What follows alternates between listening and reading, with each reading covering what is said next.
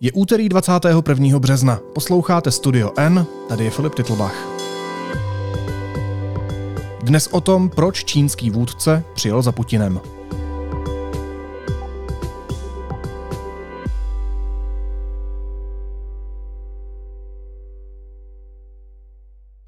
Мы видим, как китайский лидер прибыл в нашу страну. Да, китайский лидер Čínský prezident se vydal do Kremlu za svým ruským protějškem, diktátorem Putinem. Mimořádná návštěva má vypadat jako mírová mise. Co ale stojí v pozadí?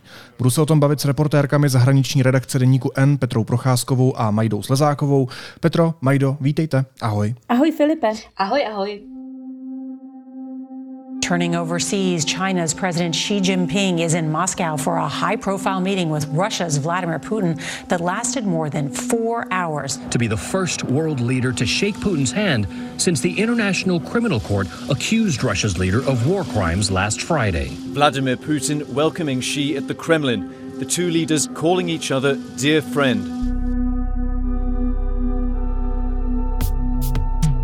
Proč si Tim Pching přijel do Moskvy za člověkem, na kterého je vydaný mezinárodní zatykač? Za člověkem, který rozpoutal válku na Ukrajině. Co tam dělá? Ten mezinárodní zatykač eh, Čína neuznává, protože Čína není, nebo ne, zkrátka nepřistoupila k tomu římskému statutu, který, eh, který stanovil ten Mezinárodní trestní soud. To je první věc. Druhá věc je ta, že když ten zatykač eh, byl vydán, což se stalo minulý týden, tak ta cesta už byla dávno naplánována dopředu. A třetí věc je, že ani kdyby tyhle ty dvě, první dvě věci neplatily, tak on by tam stejně jel, protože uh, Čína, eh, myslím si, že můžeme to říct otevřeně, Rusko v té válce eh, proti Ukrajině eh, více či méně skrytě podporuje. Takže je to vlastně cesta, cesta jak sám uh, si napsal, údajně tedy to byl on, který ten článek uh, napsal, je to cesta přátelství.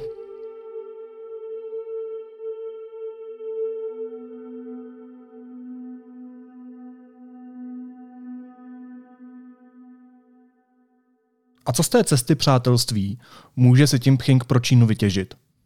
Může vytěžit eh, nějaké, mm, dejme tomu, potvrzení eh, toho, eh, možná ne spojenectví, ale partnerství, strategického partnerství s Moskvou. To znamená, potvrdí si, jak navzájem, jak, jak si stojí, podepíšou nějaké dokumenty, stejně jako to udělali loni. Tuším, že se tam jedná o nějaká memoranda, nicméně, jak mě Petra jistě doplní potom, tak nic ještě z toho podepsáno nebylo, nebo aspoň teda to nebylo oznámeno. Eh, je to v podstatě takové jako utužení, eh, eh, hodně ostentativní utužení vztahu, který spolu Čína a Rusko udržují dnes. Petro, je to pro Putina povzbuzení, že jenom několik dní po tom, co na něj Mezinárodní trestní soud v Hágu vydal zatykač kvůli únosům ukrajinských dětí z okupovaných území, že v době, kdy je jeho země prakticky mezinárodně izolovaná, tak dorazil čínský vůdce? No určitě je to pro něj povzbuzení, je to pro něj dokonce bych řekla životně důležité, protože uh, Čína není jen tak někdo, to není prostě eh, prezident Kyrgyzstánu nebo Tadžikistánu, eh, kteří by za ním přijeli, přijel za ním ten nejvyšší vůdce velké velmoci, eh, která se tímto jakoby staví po jeho bok a vlastně ukazuje, že ten mezinárodní zatykač je sice, ten římský status sice, sice ratifikovalo více než 120 zemí, ale Čína tedy nikoliv, Rusko také nikoliv, ale ukazuje to, že svět není jenom to, co vidíme my ze střední Evropy nebo co vidíme tady z toho euroatlantického prostoru, že to jsou ještě úplně jiné principy, jiné zásady a jiné mezinárodní normy. Já tady udělám jenom malou odbočku. Ono se zdá, že mimo téma, ale myslím, že to s tím bytostně souvisí eh, a hlavně s tím naším pohledem na celou věc. Když zmiňuji ten mezinárodní zatykač, eh, tak včera přišla zpráva o tom, že ruský ex-prezident a místo předseda Bezpečnostní rady země Dmitrij Medvěděv hrozí bombardováním Hágu. Ono to zní jako naprosto bizarně, ale já jako ze svého pohledu, jak vás poslouchám v těch podcastech, tak už Rusku nevěřím vůbec nic, tak se musím zeptat. Tohle myslí vážně, Petro? Eh, no, co se honí v hlavě pana Medvěděva, já už nevím dlouho, ale chtěla bych jen podotknout, že to vyhrožování bombardováním některých eh, ze západoevropských nebo amerických měst to tady už bylo. Hák rozhodně není první, eh, na kterého se snesl hněv eh, bývalého prezidenta Ruska Medvěděva. Já si myslím, že Medvěděv vzhledem k té jeho takové podivné politické kariéře a k takovému skoru zapomnění těsně před Eh, agresí proti Ukrajině, eh, tak si teď užívá eh, role, která mu byla přisouzena a to je role zlého šaška, bych tak řekla. Někoho, kdo říká věci, které jiní říkat nemohou a myslím si, že všichni chápou, že to je přitažené za vlasy, ale zároveň ukazují, že člověk, který zastává funkci náměstka Bezpečnostní rady Ruska, je schopen vypustit z pusy takovéto věci. A teď mají do otázka na tebe. Tohle je si tím Kingovi jedno? To je pro ně marginálie takovéhle věci, vyhrožování bombardováním? No, eh, tak eh, záleží na tom, jak eh, jak moc si představujeme, že si slovy Petry tedy dopřává sluchu slovům zlého šaška. To je nevím teď vlastně, jak, jak, na to, jak na to mám reagovat, protože sama ta otázka o sobě je natolik, nebo celá tahle ta pasáž je natolik absurdní, že vlastně nějak vážně jako uh, hodnotit. Samozřejmě také uh, nevidí mu do hlavy, nikdo, nikdo mu do hlavy nevidí, kromě něj samotného, ale tohle to je, tohleto je opravdu jako věc, která je na okraji. To si myslím, že vůbec nehraje roli nějaké, nějaké uh, retorické tam kejkle ohledně bombardování Hágu podružnost. Když se dostaneme k podstatě věci, to znamená, pojďme se vrátit ke zkusce Putina a Sitim Chinga. Co mají v plánu, jak ta jednání zatím vypadala a co je ještě čeká, Majdo? No, tohle možná by mohla lépe než já odpovědět Petra, která sleduje dnes od rána ruskou televizi, která podle toho, co vím, věnuje eh, veškerou pozornost eh, těmto jednáním. Eh, zatím tedy, co mohu říct já a můžu udělat Petře takový galantní úvod, tak to je to, že si přiletěl do Moskvy včera a že tam byla několika hodinová neformální jednání s Vladimírem Putinem, nějaké laskominy na stole a podobně. Eh, bez zesporu se bavili o Lesčems, protože je spolu pojí eh, poměrně blízký, i když eh, takový pestrobarevný osobní vztah, ale oni o sobě mluví jako vlastně o nejlepších kamarádech pomalu, kamarádech do, do deště i do pohody. Takže popovídali se jistě o Letčems a Petra teď může vlastně říct, omlouvám se, že ti takhle skáču do, do role Filipe, ale co se očekává od toho dneška, protože v tom má, v tom má o, o něco lepší přehled, než mám já momentálně. Ano, tak si předejte slovo, pokračuj Petro. Eh, já jsem ano pohlcena eh, vysíláním ruské státní televize. Eh, je to poměrně neuvěřitelná podívaná, i když tam čínský mm, vůdce není na návštěvě. Mimochodem, ta návštěva je poměrně dlouhá. Ona trvá tři dny od pondělka do středy. Takže je tam velký prostor pro více než jedno jednání. I to je zajímavé, že vlastně si se sešel s Putinem hned včera, hned ten první den po příjezdu, ale to hlavní jednání eh, má probíhat dnes, včetně teda podpisu nějakých memorand. Mimochodem přiletěla dvě letadla z Číny. Jedním přiletěl si se svým nejbližším doprovodem a druhým ten eh, zbytek eh, jaksi podnikatelů, vládních představitelů, úředníků. A ti dnes od rána, to jsem také viděla v ruské televizi, hned ráno se vydali do úřadu vlády, eh, kde je přivítal eh, ruský premiér Mišustin. Mimochodem bylo to takové, až bych řekla, rostomilé, protože oni všichni na tom jednání, kromě Siho a kromě Mišustina, měli roušky, čínská delegace bílé s čínskou vléčkou a ruská delegace temné, černé s ruskou vléčkou. A takhle proti sobě seděli a jednali o tom, jak budou budovat novou hedvábnou stezku přes Sibiř až, až do Evropy. Ta jednání na vládě mají spíš charakter obchodně, obchodně biznisový, bych řekla, a o těch politických, geopolitických věcech eh, se bude jednat eh, odpoledne s Putinem a pak se čeká nějaký výstup. Já bych si úplně nic moc konkrétního od toho výstupu neslibovala. Já tu celou tu návštěvu vidím z pohledu jaksi si tím Pinga a Putina jako symbolickou a to, co se odehrává v těch kolárech eh, mezi těmi obchodníky, mezi těmi ministry, to už je jiná věc, to bude mít nějaké konkrétní výsledky, ale myslím, že se o nich příliš teď hovořit nebude, že to hlavní bude soustředěno na jakousi novou, geopoliticky novou epochu, o které oba vůdci mluví, na jejich mírotvorné snahy, na to, že svět se musí změnit, že už nesmí být to těžiště světa právě na západě, že se musí posunout na východ a v tomto je Rusko a Čína těmi největšími partnery.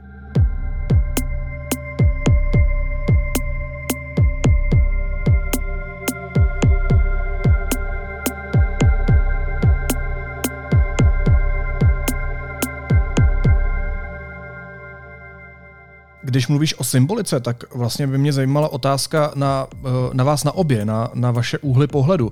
Co znamená, že přijel se tím Pching za Putinem a ne naopak, Putin za tím Pchingem v téhle situaci? Petro?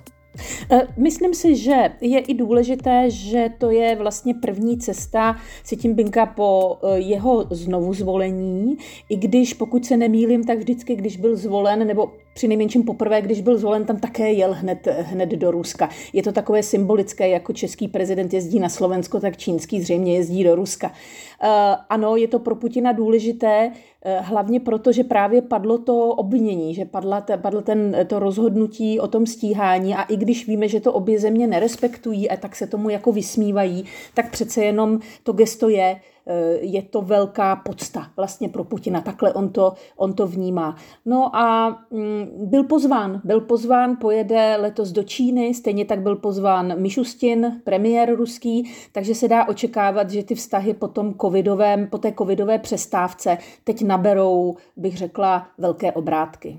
Mají do tvůj pohled na věc?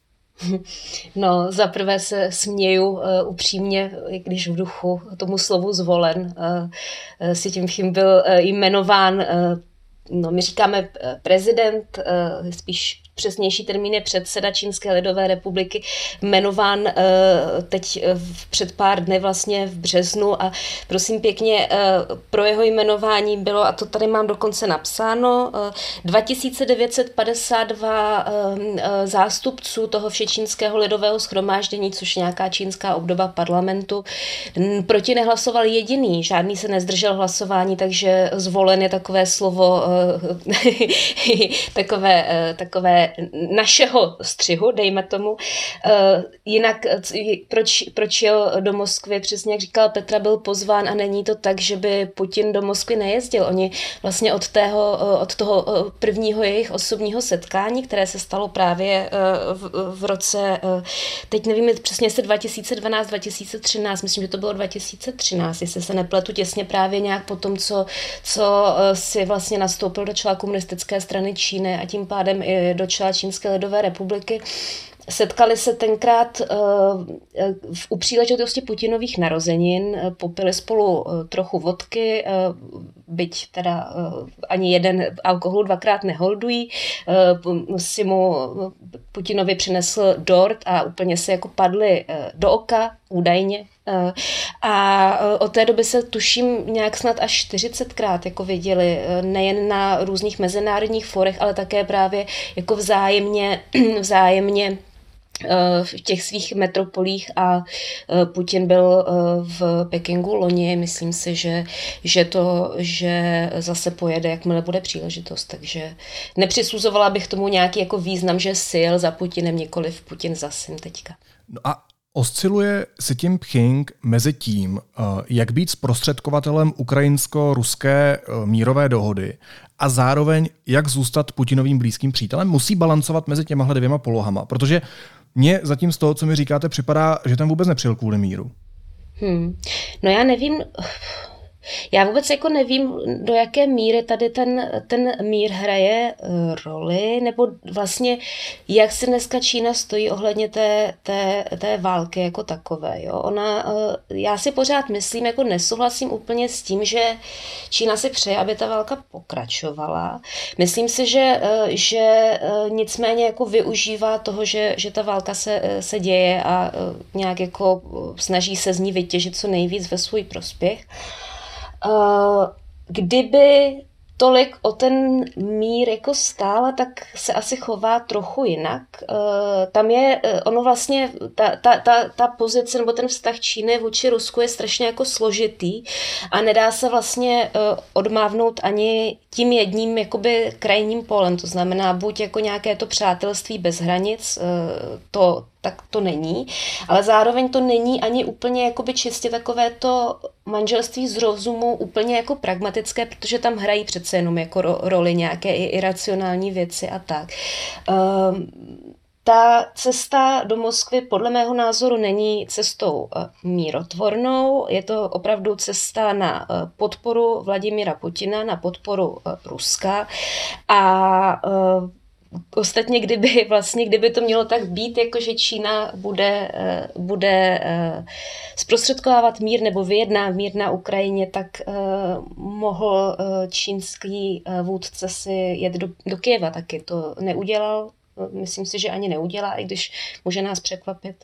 No, mm, nevím, jestli, jestli navzdory tomu všemu, co Čína říká, jestli se dvakrát hrne do toho, aby nějaký mír zprostředkovala, nebavíme se tady o Blízkém východě a o Iránu a Saudské Arábii.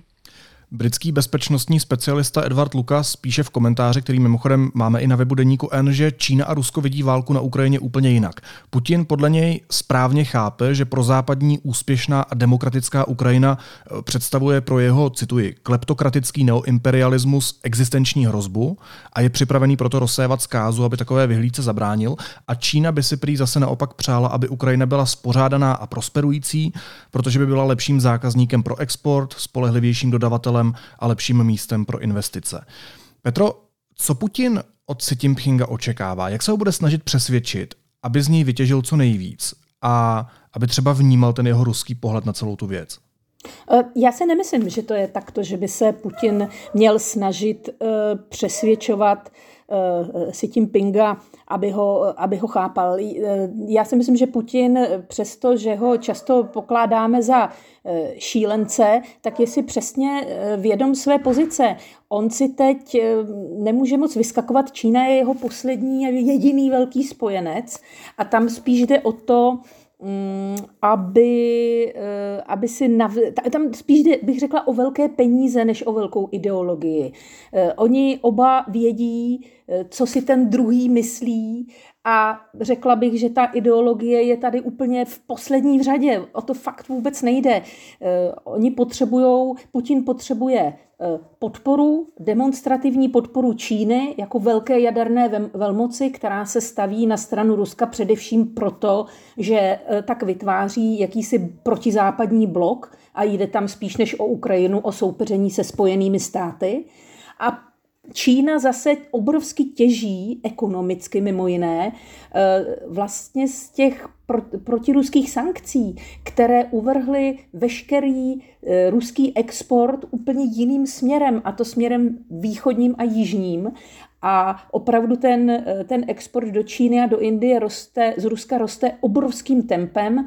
Ty suroviny jsou velice levné, protože ztratili jaksi svoji konkurenceschopnost a takto, navíc Čína se hodlá eh, pokračovat v tom budování té nové hedvábné stezky, která musí vést přes Rusko.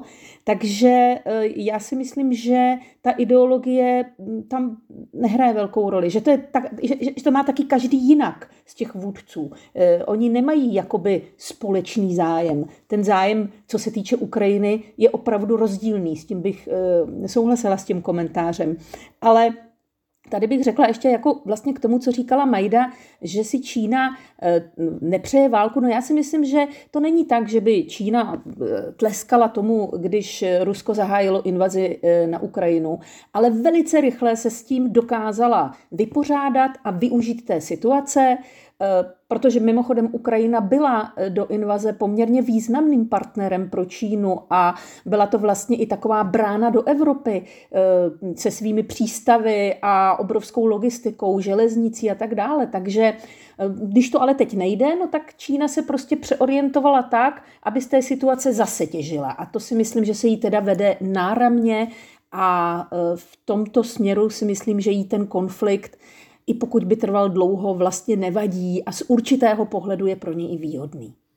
No, um, já jsem si myslel, i z toho, jak čtu o té schůzce v evropských médiích, že se tady spolu budeme bavit o tom, jak si tím Pching dorazil do Kremlu, jak tam představí nějaký konkrétní plán, jak dosáhnout míru, ale to byla očividně hodně naivní představa, jak vás poslouchám. Tak když to naše povídání dál pojmu trochu jinak, tak vadí vlastně Číně, že Putin napadl Ukrajinu i z toho pohledu, řekněme, lidskoprávního, že tady došlo ke sprosté invazi, že tady Rusko napadlo svrchovaný stát, že tam páchá válečné zločiny?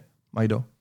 Co to je lidskoprávní pohled v, jako z hlediska, z hlediska Pekingu? No, uh, to je, tak to je ošemetná otázka, jako vadí. Eh, já si myslím, že možná to, to bude znít paradoxně, ale že vlastně jako vadí, protože eh, tady jsme u toho základního jako rozdílu mezi, mezi Čínou a Ruskem eh, v tom vidění světa nebo toho mezinárodního pořádku. Ono se to tak často opakuje, ale myslím si, že to je, a že to je takové křiklavé, ale myslím si, že vlastně ten, ten křiklavý symbolismus jako má svoje opodstatnění a to je to, že Čína vlastně z toho pořádku aktuálního těží a chce se to pouze přizpůsobit jako k obrazu svému, tak aby ona byla na prvním místě. Když to Rusko ho vlastně chce rozvrátit. Rusko jako um, v podstatě pracuje, jeho základním eh, pracovním nástrojem je chaos. Základním pracovním nástrojem Číny je, dejme tomu, nějaký uh, pokus o vliv, řekla bych. Jo? A uh, Tady vlastně, ono je to vidět i na tom, eh, na tom eh, dokumentu, kterému se původně naivně říkalo mírový plán a ve skutečnosti to je vlastně jenom nějakých 12 velice, jako, eh, velice vlastně jako nic neříkajících bodů, které, které čínské ministerstvo zahraničí vydalo jako stanovisko tedy k té v úzovkách ukrajinské krize, jak oni říkají. Jako je tady ten princip té suverenity, který vlastně Rusko pošlapalo územní nedotknutelnosti, eh, pořád se mluví, že o paralele s Tajvanem, ale to taky tak úplně jako není.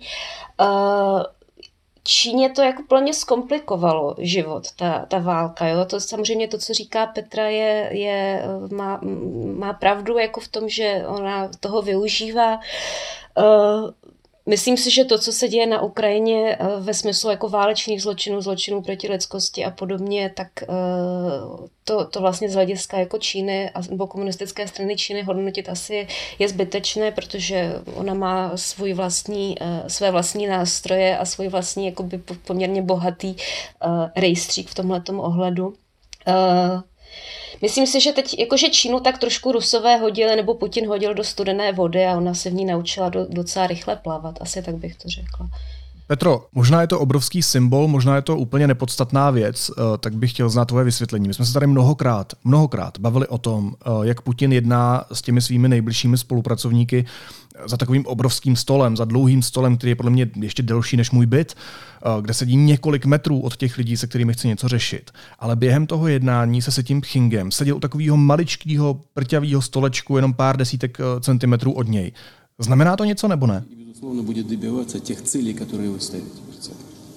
我相信在未来这些年内，在您的领导下，呃，tak určitě by eh, nedobře působilo, eh, kdyby eh, Putin seděl od takhle váženého hosta přes celý stůl, bylo to velmi neosobní. Oni oba demonstrují neustále, že jsou, eh, oni se oslovují drahý příteli, oni prostě demonstrují velkou blízkost a důvěru. A k té důvěře patřilo vlastně i to na tom zasedání vlády, to bylo vidět, že všichni mají roušky a Mišustin eh, se Xi Jinpingem roušky nemají. Prostě Putin v tomto směru učinil výjimku, protože pro něj je to opravdu strašně důležité demonstrovat, že tam nejde jenom o nějaké spojenectví nebo o nějaké partnerství strategické z rozumu, ale o opravdu osobní, blízký vztah který uh, přetrvá věčnost. Takhle to prostě i ty, ta ruská média jakoby prezentují, pořád mluví o tom,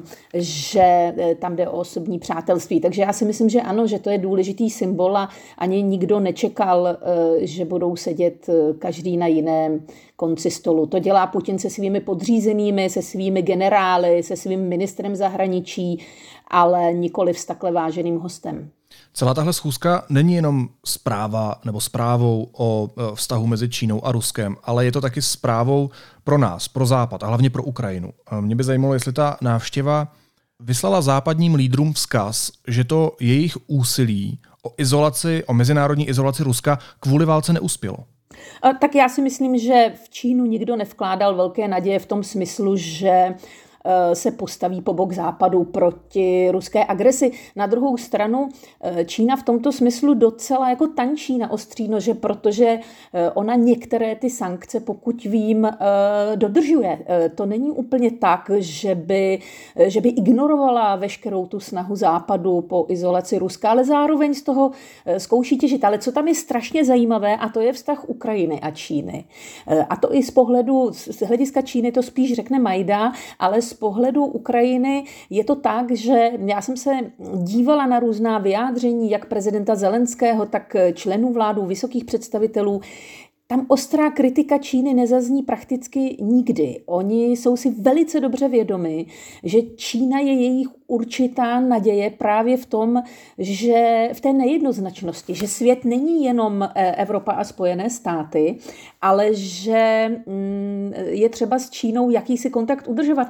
Proto sice třeba Ukrajinci protestovali, když se ukázalo, že by eventuálně mohlo docházet k nějakým dodávkám eh, ze zbraní z Číny Rusku, ale pořád je tady ještě i ve hře, ano, Majda říkala, že asi si nepojede eh, do Kijeva, ale je tady ve hře eh, určitý, určitá možnost telefonického rozhovoru. Si a Zelenský by spolu měli hovořit právě po té schůzce čínsko čínsko-ruské na nejvyšší úrovni. A to už je určité znamení toho, že Čína e, přemýšlí o Ukrajině přenejmenším jako o suverénním státu a i v těch 12 bodech, které zmiňovala Majda a které jsou teda velmi obecné a vlastně vůbec to není žádný mírový plán, ale spíš takové obecné konstatování, tak tam tak tam uznání teritoriální celistvosti v obecné formě obsaženo je. Takže eh, tady pořád si Čína a Ukrajina nechávají k sobě otevřené dveře. Majdo? Hmm, no tak eh, samozřejmě, ale ta teritoriální teda celistvost vlastně, eh, jak jak je to i platí teď pro, tu, pro ty jednání s tím Putin, je to v zájmu Číny ta teritoriální celistvost se samozřejmě týká především Tajvanu, protože, protože to je, prostě to jsou ty principy, které Čína jako eh, zdůrazňuje jako dlouhodobě a které vlastně jsou její principy, které slouží jejím zájmům. To znamená, že tady ano, je to trochu paradox, že vlastně, že vlastně uh, Ukrajina se na jednu stranu zastává, na druhou stranu, na druhou stranu vlastně stojí za Ruskem. Uh, nicméně je to vlastně pozice, ve které Čína je vlastně dlouhodobě, eh, nikoli teda teďka ve smyslu jenom Ukrajiny, ale dlouhodobě ve smyslu trojuhelníku Čínská lidová republika, Ruská federace, eh, Spojené státy, eh, kdy vlastně Čína se snaží nebo snaží nějakým způsobem um, si vybojovat první místo v, tomhletom, v, tomhle, v téhleté mocenské konstelaci a snadné to není. A ještě bych tady chtěla říct, že vlastně ani v Číně samotné, jako ten, uh, ten vztah té k Ukrajině je jiná věc, tam uh, a Petra už to i naznačila dávno před uh, ruskou invazí, míněno teda loňským únorem, už Čína investovala velké peníze to je, do, do, do Ukrajiny jo, a do, do, do, to tam vlastně to je podobný příběh vlastně eh, velice zjednodušeně, ale podobný jako v Bělorusku, kde byly také velké, velký pří, přílev vlastně čínských peněz a to zase Ukrajina by ne, nevšimla jsem si toho, že by nějak vehementně ty peníze odmítala, spíše naopak, jo, vítala je. A, a takže, takže uh, Ukrajina byla pro Čínu nějaká hospodářská příležitost, u Ruska je to jiné, ten vztah skutečně je komplikovaný a uh, dokonce i v čínských, uh, v čínských jako akademických zdrojích zdrojích, jo, třeba eh, čínští vědci, politologové nebo odborníci na mezinárodní vztahy a jedni z vlastně z největších odborníků třeba na vztahy s Ruskem, eh, tak eh, vycházejí teď články, které se o Rusku vůbec ne, nevyjadřují pozitivně. A jsou to dokonce články, které, když já jsem je četla, tak kdyby nebyly podepsány čínsk, čínským jménem, tak bych to klidně mohl být nějaký západní analytik, který to psal. Jo? Tam se mluví o, o Rusku výslovně jako o ničivé síle, o někom, kdo Čínu vlastně vodí tak trochu za nos, kdo jí, kdo, kdo jí může kdykoliv vrazit nůž do zad, stejně jako to Rusko rádo udělalo ještě za carských dob, kdy Čína byla oslabená v rámci opiových válek. Potom to udělal Sovětský svaz, kdy vlastně Číně, v uvozovkách teda Číně, protože je otázka, co byla tehdy Čína, ale uh, ukradli jí prostě strašně moc jako území nebo si přisvojili. Jo. A je tam, je tam určitá jako nedůvěra, která je zase smíchaná s tím, že Rusko a Sovětský svaz strašně dlouho vlastně určovalo to, co se děje v Číně, určilo její politický systém a podobně. Uh, ale tam se otevřeně mluví v těch článcích, třeba se říká, že vlastně veškerá ta ruská ideologie, ten, ten, ten um, spasitelský komplex, to vlastně ta diplomatická, ty diplomatické základy, na kterých uh, Rusko vystupuje, že to je jenom prázdná skořápka, že to je prostě bublina, která nemá vůbec žádný obsah a podobně. Jo. A je tam, je tam uh, ten vztah je takový jako velice obezřetný. Uh, myslím si, že tohle je důležité hledisko, které by mělo zaznít, protože to opravdu není tak, že Čína Rusko Rusko objímá bez nějakých výhrad. Vůbec ne, ty výhrady tam zaznívají a zaznívají teď o to víc právě po té, co Rusko samo pošlapalo ten princip té územní nedotknutelnosti, o kterém i ono předtím mluvilo.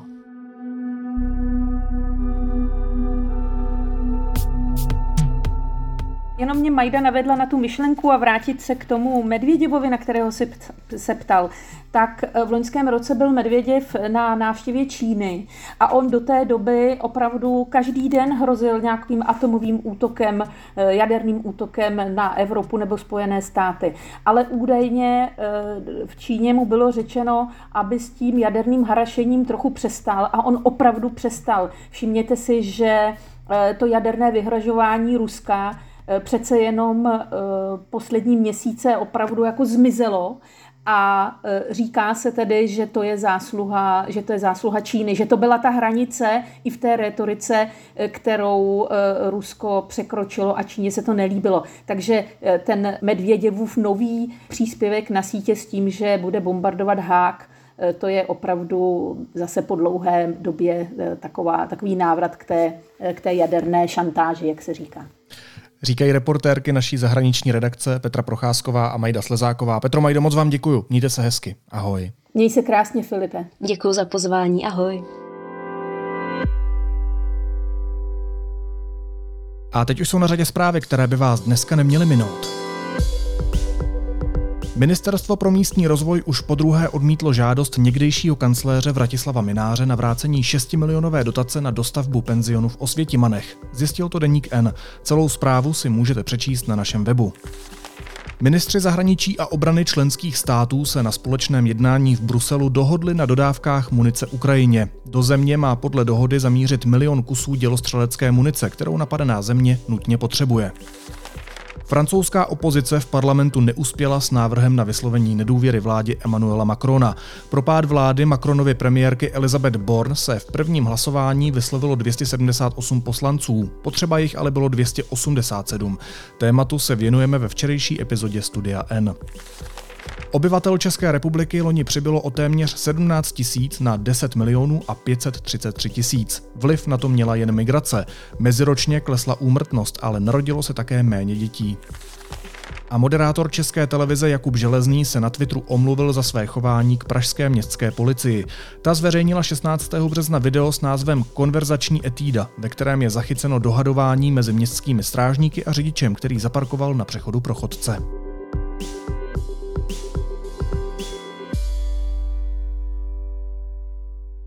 A na závěr ještě jízlivá poznámka. Ministerstvo pro místní rozvoj podle zjištění deníku N už po druhé odmítlo žádost někdejšího kancléře Vratislava Mináře, který chtěl vrátit 6 milionovou dotaci na dostavbu penzionu v Osvětimanech. Vrácení dotace by pro Mináře mohlo znamenat polehčující okolnost v kauze, ve které je trestně stíhaný a v níž ex-prezident Miloš Zeman neúspěšně žádal Petra Fialu o spolupodpis abolice. Bez ochrany jde to papalářství těžko, co? Naslyšenou zítra.